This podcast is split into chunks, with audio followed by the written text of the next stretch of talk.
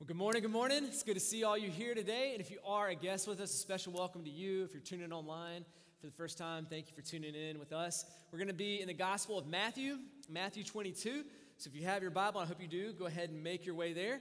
Uh, a few things of just celebration I want to share with you beforehand, and then just tell you a little bit about this series. If you are new, we're grateful that you're here because this is a great time for you to be here. I mentioned it last week, but I encourage you, if you're new, to stick six with us. Stick six weeks because over last week and the next few weeks, we're going to be talking about why we exist as a church, what we're all about. And there are a lot of great churches in our Charlotte area, and we're grateful that you've checked out us today. And hopefully, as you stick six, you get to hear a little bit of our passion, our desire, our vision that God has given to our church. And uh, you'll hear over the next several weeks that this is not a, a reinvention of the wheel. This is exactly what Christ called us to do when he founded the church. He said, we should love him, we should love others, and that we should seek make disciples of all nations. And so our mission statement is all about that. And you saw it as you watched that video just a minute ago, but if you missed it, you're grabbing your Bible or something like that, I wanted to put it back up on the screen and just walk you through it. I want us to know this, to see this, to own this as a church. This can't just be, well, that's the pastor's vision for the church, so I'm glad the pastoral team spoke into that and they love it. This should be our heartbeat and our desire as a church. We should know this. We should be working to live this out because this, this vision statement, this mission statement for our church is, shapes everything that we do from the worship we do on Sunday morning to our kids' ministry is run, to our student ministry, to our adult small groups. All of that is because of this. And a lot of people can tell you what they do, but few can tell you why they do it. And this statement tells us why we do all the things that we do.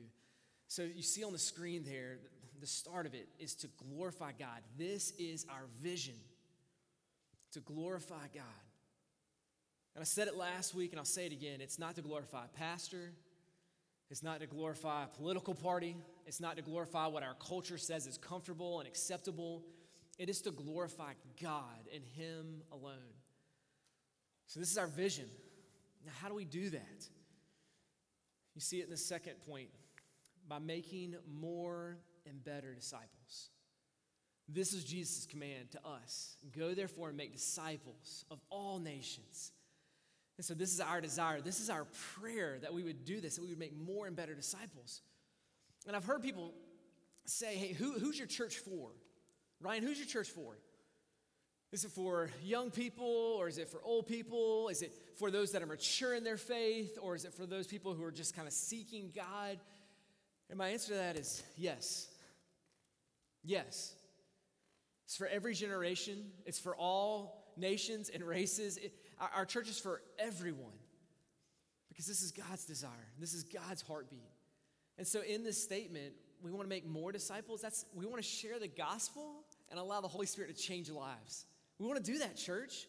We want to be a, a small group community that's, that's understanding this and diving into that. That's why we're reading Life on Mission right now. And some of y'all have already completed the whole book, and that's amazing. Some of y'all are going to go to small groups tonight and get to talk about it for the very first time. But this book is telling us how, how we live our life on mission for Jesus. How do we glorify Him in all these areas of our lives? We want to share the gospel and see people believe. We want to make more disciples. And we also want to make better disciples, which means maturing in their faith and in their belief. That's what we want to do as a church. How do we grow in our faith? And we want to do that. That's why we take times like we just did to pray.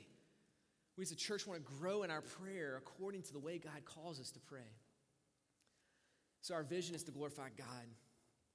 Our mission is that it would be to make more and better disciples. And our goal or our destination is from neighborhoods to nations.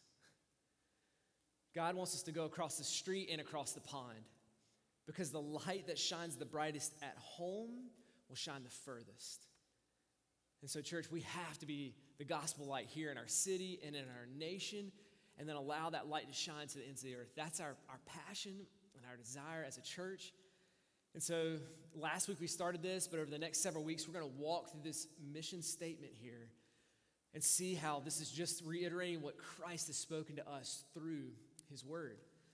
And with this mission statement, I'm excited to say there's a lot of things God's already doing to, to help us fulfill this call to glorify Him. So you're going to see this next week, but I want to share it with you today so we can celebrate both weeks, this week and next week. But we've already seen people. We got three people that next week are taking, taking that step of faith to grow in maturity, and they're going to be baptized next Sunday. So I'm excited to say we got three people that say, Yes, God, and we see this command in your scripture, and we want to be obedient to you and follow that.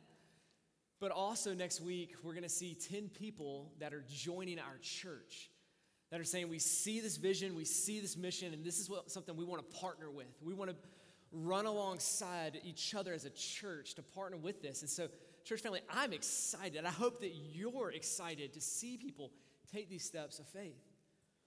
And another thing I'm excited about, and then I, I do want to applaud, I want to clap to God's faithfulness, but one other thing I want to share with you is many of you have been faithful to pray for our worship pastor position. And over the last several months, we've been seeking and prayerfully considering who God would have to be our next worship pastor. And after interviewing with our pastoral team, after interviewing with our administrative team, our staff, and our worship team, I'm excited to tell you that we have called Brandon Webby to be our next worship pastor here at West Bears Church. Let's applaud for that.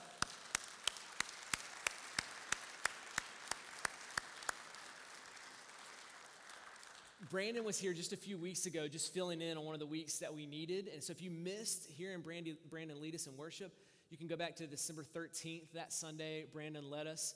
Um, and if not, just pray for him and his family this week. Brandon will be on stage leading us in worship next Sunday. So just welcome him and his family as they transition and come to lead us in this area. I'm just thankful.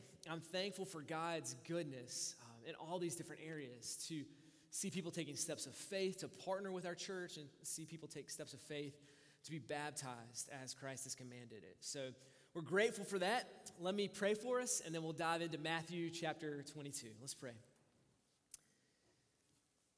Father, we thank you for your goodness to stir in our hearts and to stir in our church.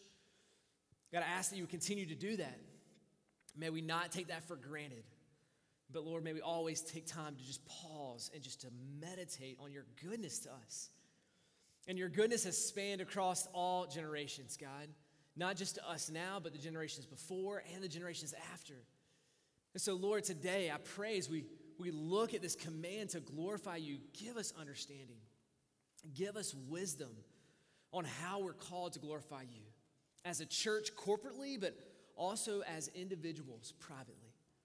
God, help us to glorify you. And if you're so bold, I would challenge you today in this moment of silence to pray that God would show you how you are called to glorify Him today. Pray that now.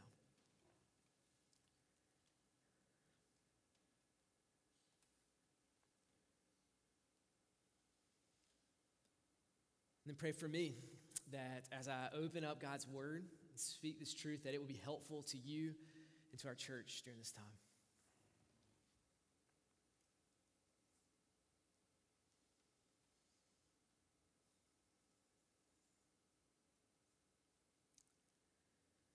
Lord, we need you. I pray that you would be with us today. And I pray that what we hear from your word over the next few minutes would impact our lives for eternity. It's in your name we pray. Amen. All right, Matthew chapter 22. Just looking at a few verses today, starting in verse 36. This is what the word of the Lord says Teacher, which is the great commandment of the law? And Jesus said to him, You shall love the Lord your God with all of your heart, with all of your soul, with all of your mind. This is the great and first commandment. And the second is like it you shall love your neighbor as yourself. On these two commandments depend all the law and all the prophets. It's the Word of God.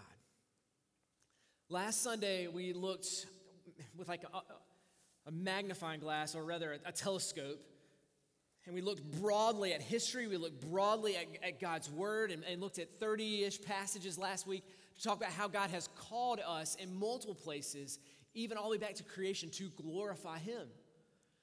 As we hopped around these different passages, we saw over and over again this big, broad picture of God's call for you and for me to glorify Him. Well, today I want us to get out our microscope and dive deep into it So, not necessarily a broad brushstroke, but let's go deep in what it, what it means to glorify Him. And this passage that we read right here, Jesus is telling us this is how you and I glorify Him. This is what it looks like practically for you and I to glorify Him. And this word, this Bible verse right here is extremely important in this time and extremely important for us today. But this is a verse that had been around long before Jesus even spoke it here in Matthew 22. You go all the way back to the Old Testament in Deuteronomy. And in Deuteronomy 6, you see this verse. And this was an important verse for the Jewish people, God's people at that time. They would memorize this verse. And if you were a good Jew, you would say it in the morning and in the evening. People took uh, Deuteronomy 11 very seriously and they started to take this verse and fold it, write it down, fold it up in little pieces of paper, and they would bind it on their hands and they would bind it around their heads. So there's a little strap in a box. If you've ever seen a Jewish person with that box between their eyes, it's got this verse in it because they believe this verse to be so important. And every verse of the Bible is important, every single one of them. But this seems to have more impact than other verses. At least according to Jesus, he says in verse 40, these two commandments depends all the law and all the prophets. That's the entire Old Testament. Jesus saying it all hinges on this because he's showing us how we glorify him. He's showing us how we live for him. And what I love about this verse is this is not a verse of, a, of addition, it's the verse of intersection. There's a lot of debate over what each part of this means, what the heart means, what the soul means, what the mind means, and, and what Luke and, and Mark talk about with the strength. But there's no doubt about this that it's speaking of the entirety of our time and our life and our thoughts. I mean, in this verse, in verse 37, it says it multiple times all, with all of your heart, and with all of your soul, and with all of your mind. So Jesus isn't saying right here, hey, what I want you to do is, is add a couple things to your life and you're good. No, he's saying, I want all of your life. I want all of you. And that's what he's calling us to do in this. So, how do we do that, Jesus? How do we love you with all of our hearts, with all of our soul, with all of our mind? And that's what I want us to walk through this morning. And first, let's dive into the heart. Let's glorify God with our heart. This is speaking of our affections and our desires. And of the ones mentioned on here, this is probably the easiest for us to understand. Okay, what I love and what I'm passionate about and what I desire, when I glorify God with that. It's easy to understand, but it's, it's probably the hardest to live out. It's probably the hardest for us to, to live this out because there's certain things we want to hold on to, right? We want to give God part of our heart and not all of it. But he looks at us right here and he says, No, I want you to love me with all of your heart. Now, this is hard for us to do because the Bible even says the heartful heart is deceitful above all things. And so there's good desires in our heart and there are bad desires in our heart. Our hearts are bent and broken, and we need a miracle to save us. And that's what Jesus said he came to do. He came to, to, to give us a new heart and new desires. And so, please, if, you, if you're not a Christian here today, don't pursue this with morality to say, well, I just, I'm going to try to be good to God more because you can't do it. You can't do it apart from Jesus coming into your life through faith and grace and saving you and giving you that new heart. And once you've trusted Him and believed in Him, your heart starts to desire new things. The, the taste buds of your heart start to change, and things that you used to have no passion for, now you have a passion for. In Psalm 37, it says it like this, and you'll see the verse on the screen, but it says, Delight yourself in the Lord, and he will give you the desires of your heart. And for, for me, for so long, I thought, well, as long as I just kind of love God a little and delight myself in him, then whatever I want, God will give me. And that's not what that passage is teaching us. It's teaching us if we love God with all that we have and we delight ourselves in Him, then He will give us the desires of our heart. He will place in our heart desires that weren't even there before. That's what God does. And He says, I'm going to give you a new heart, I'm going to give you new desires. And I would just ask you this morning if you're a believer, what are your desires? What is it that God has placed in your heart that you love that, that other people don't have the same desire and passion for? What is that thing? Because God wants you to take that passion and that desire and to love Him with it, with everything you have. Let me get real practical with this. Some of you love your jobs. It's not wrong to love to work. It's not. It's wrong to have work as your God and you live everything in your life for your work. That's wrong. But God created us to work. Even before sin, entered into the world in Genesis, there was work that was there. So if you love to work and that's your thing, you're like, I, I enjoy doing this, good. Then my question to you is how do you glorify God with your work? And it's so easy for us to say, well, the only way I can glorify God is this if I share the gospel with people. Well, yes, God would want you to be a light in your workplace, but that's too small a thing. God has called you to glorify Him in your integrity, in your work ethic. God doesn't look at your life and say, Well, I see you spend 50 to 60 hours a week doing this thing. Ah, I don't care about that. Nah, that doesn't matter to me. No, it does matter to God. God knows that you spend six days a week working and one day a week resting. And He says, That's a good thing. Now love me with that. Love me with your job. For some of you, you think about your passions, and what rushed to your mind is football. You're thinking, I just love football. Like, that's my desire. That's what I think about. Awesome. How do you glorify God with that? How do you use that passion, that desire you have to lift high the name of Jesus? In the previous neighborhood we lived in, some of the deepest relationships that I, that I had and, and many chances to love people and to care for people is because we just watched football together on Sundays. We just built relationships. We talked about life. And as we lived life together, it allowed me to share the gospel with people and love people and glorify God.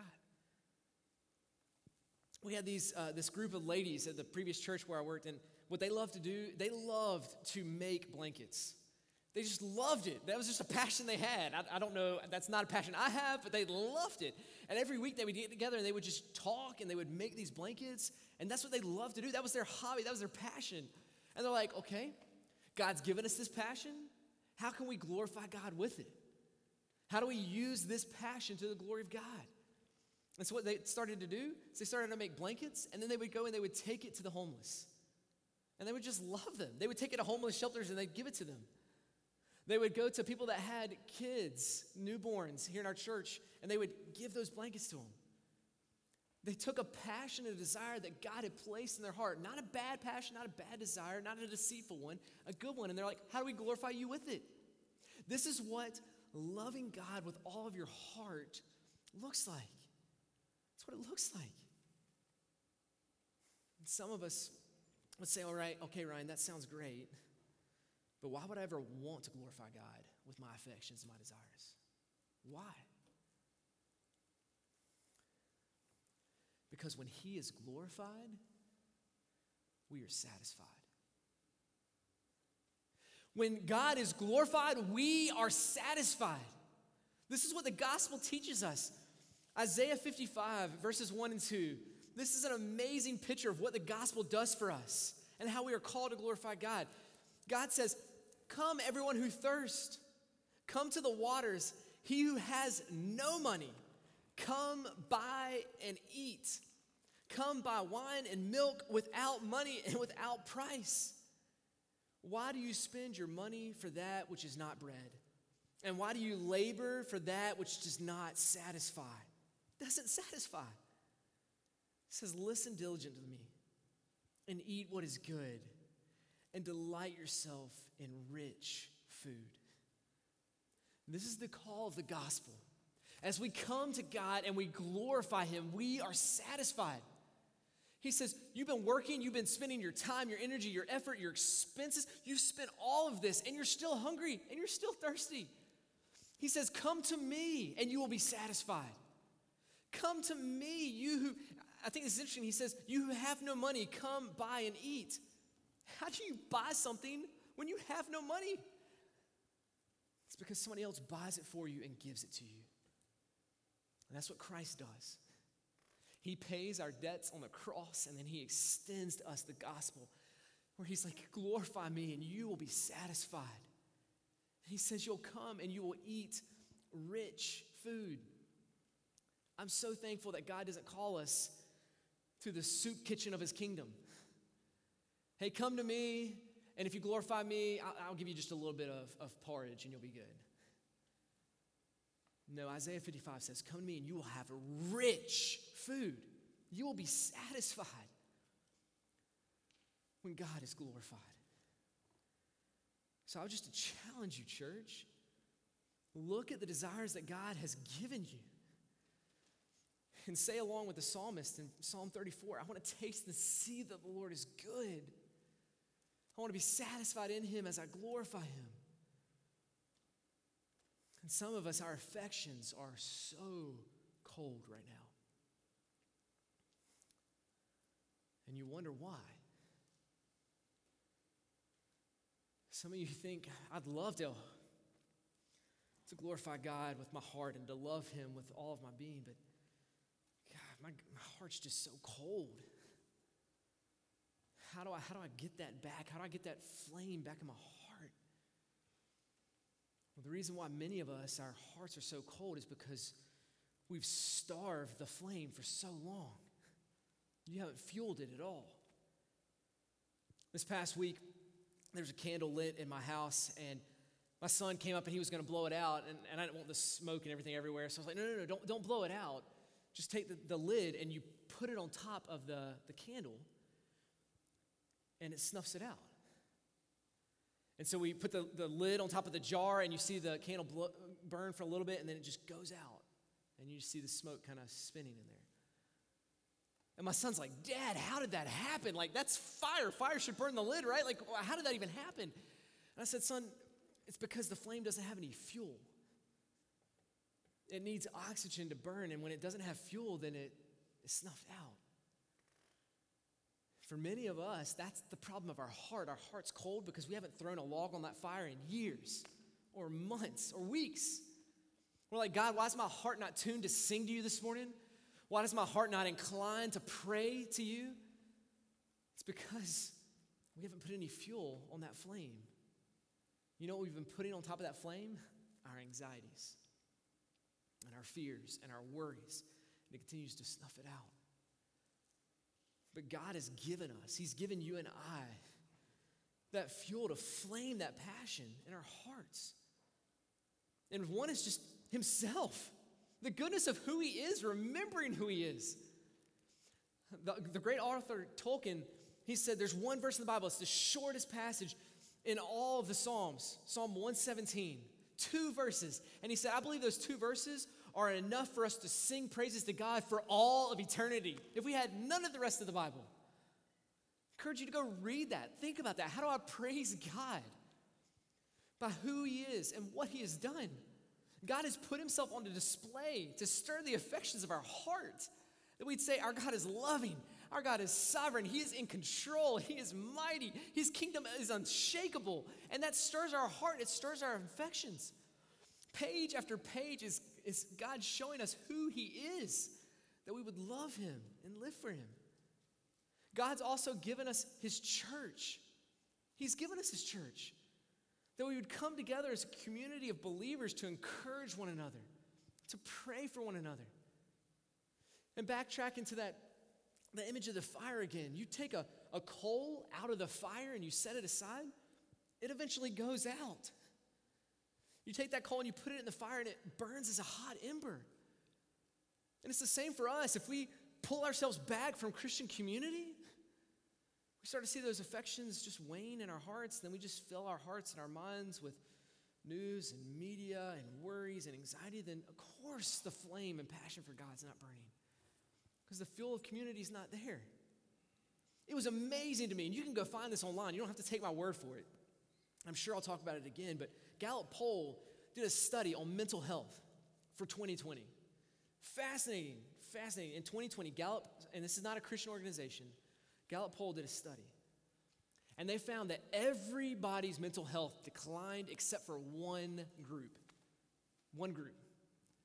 and it was the one that met regularly for religious meetings. Go look it up. The only one that they saw an increase in mental health in 2020 were those that gathered together in Christian community. That's it.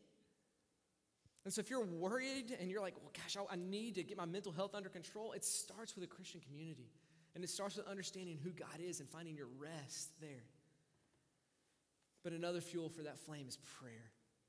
We have to pray. We cannot do this in our own strength and our own ability. We can't.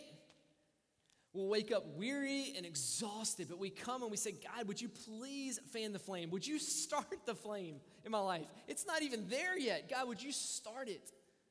Would you give me that, that satisfaction that my, my heart so longs for? May I find peace in you. Pray, God, stir the affections of my heart for you, that I would love you with all of my heart. So let's love and glorify God with our heart. But second, let's glorify God with our soul. Let's glorify, glorify God with our soul. Now, this one is our emotions and our identity. This is the deepest part of us. It speaks about our soul. And some of us don't want to go there. We just don't. We grew up and we're like, nope. To be a strong person, I have to be stoic. I gotta hide all my emotions. And so I'll glorify God in my heart as long as I don't have to show that to anybody else. But Jesus in this passage is saying, no, no, no, with your emotions, with your emotions, glorify me. You realize that God has given you the emotions that you have? Our God has emotions. He's created us with sorrow, and you see Jesus wept over things, right? He was called the man of sorrows. We see that there's joy, and we, we should worship God with joy. All of these are emotions that are coming through our heart, but we look at it and we're like, no, no, no, no, no. Let's be completely rational. Let's be uh, thinkers. Let's just love God with our heart and faith. And Jesus is like, but I want your emotions too. And for those of you that would push back on that a little bit, like, ah, I don't know if that's, I don't know if that's really for me, the emotional side of things. Got to be a man. Got to be a strong man, right? David, King David in the Bible, you would look at and say, man, he's actually one of the strongest men. He's one of the strongest men. I mean, man, he, he took down lions and bears with a slingshot. I don't want to do that with a seven millimeter rifle and a tree stand. I don't want to do that. And he did. I mean, he had songs written about him where they said, hey, Saul slayed his thousands, David his ten thousands. He was a warrior. He would sleep outside at night with the sheep. He didn't go glamping. He was camping, he was out there. This is a man's man. And yet he wrote some of the most emotional Psalms that you and I read. Some of those beautiful things he writes about God. He says in Psalm 63, Your steadfast love, O Lord, your steadfast love is better than life. He said in Psalm 84, Better is one day with you. What one day in your courts than a thousand elsewhere. I mean, these are, these are sappy songs that he's writing because he loves God. His heart is moved, his emotions is moved, his soul is moved.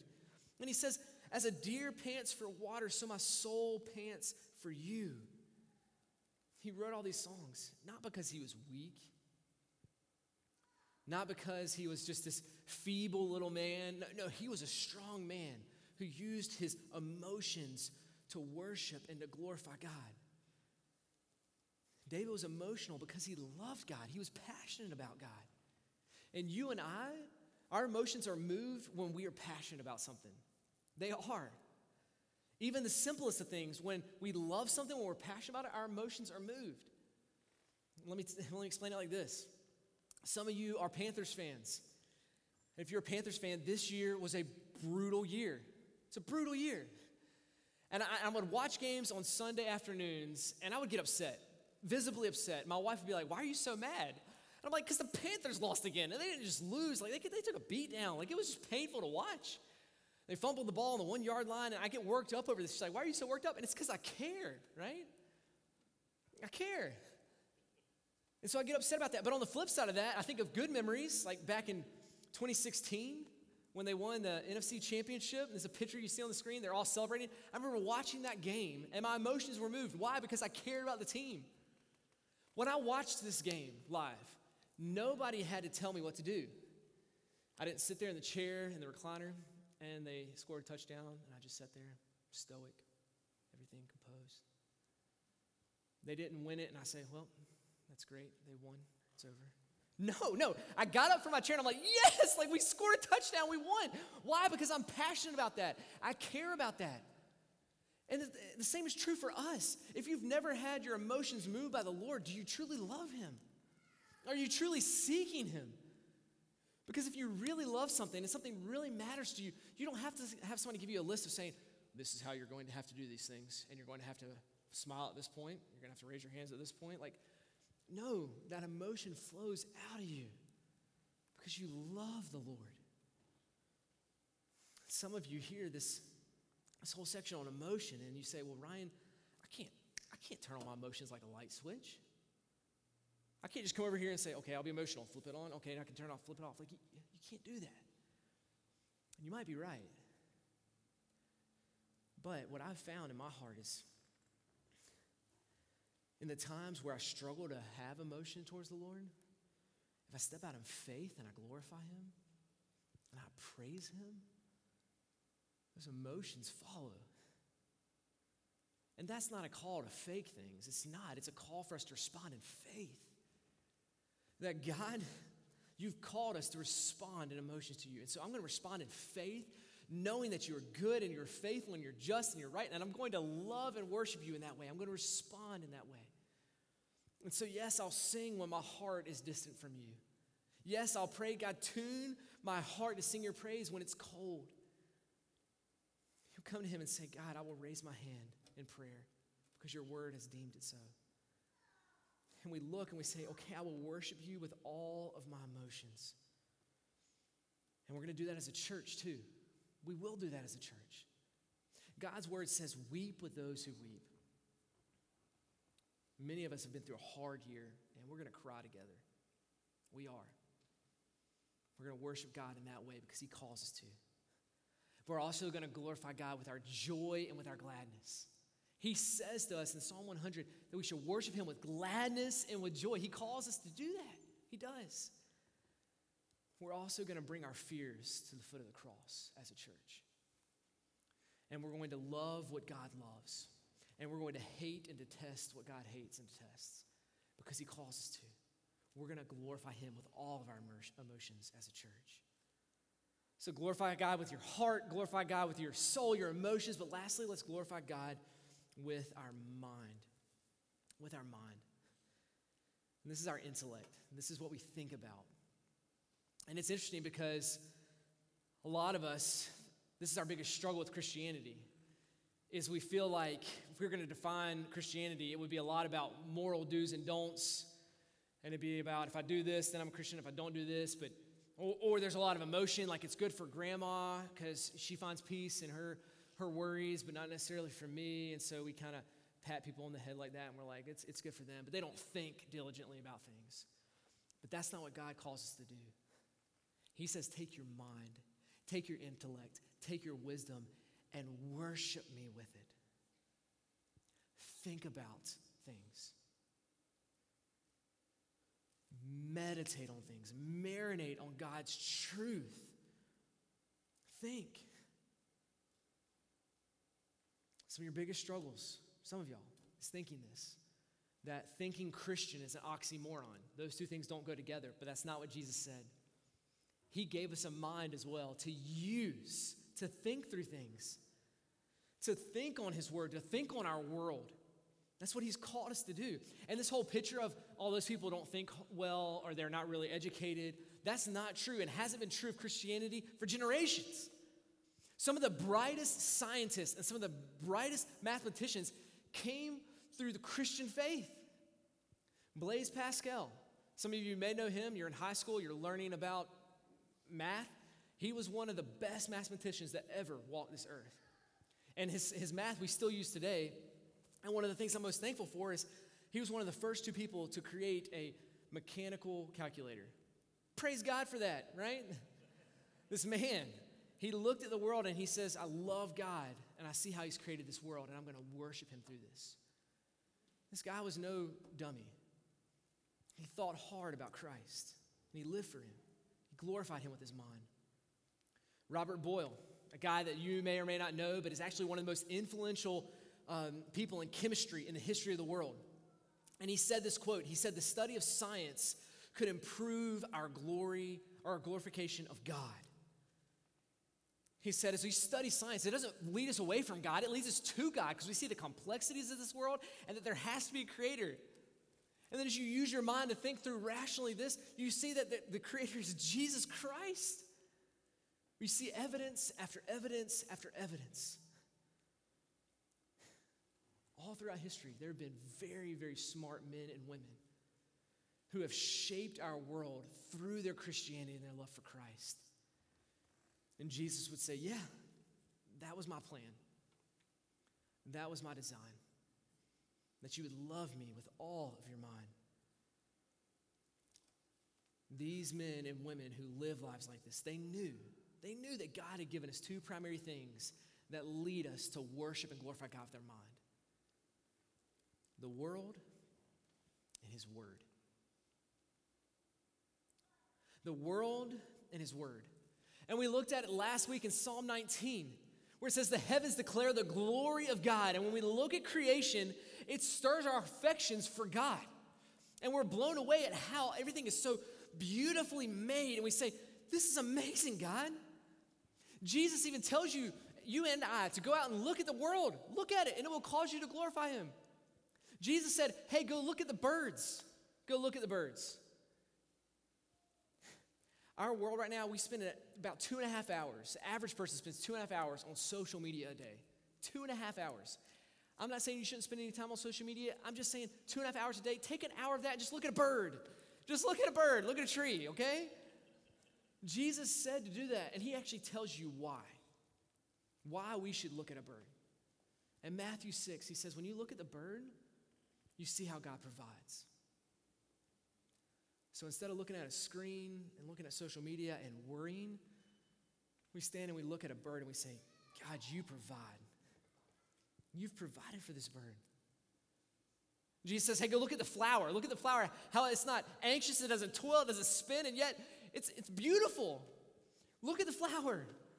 What am I supposed to learn from that? That God creates beautiful things and He sustains things. He does. In the book of Proverbs, it actually tells us to go look at ants.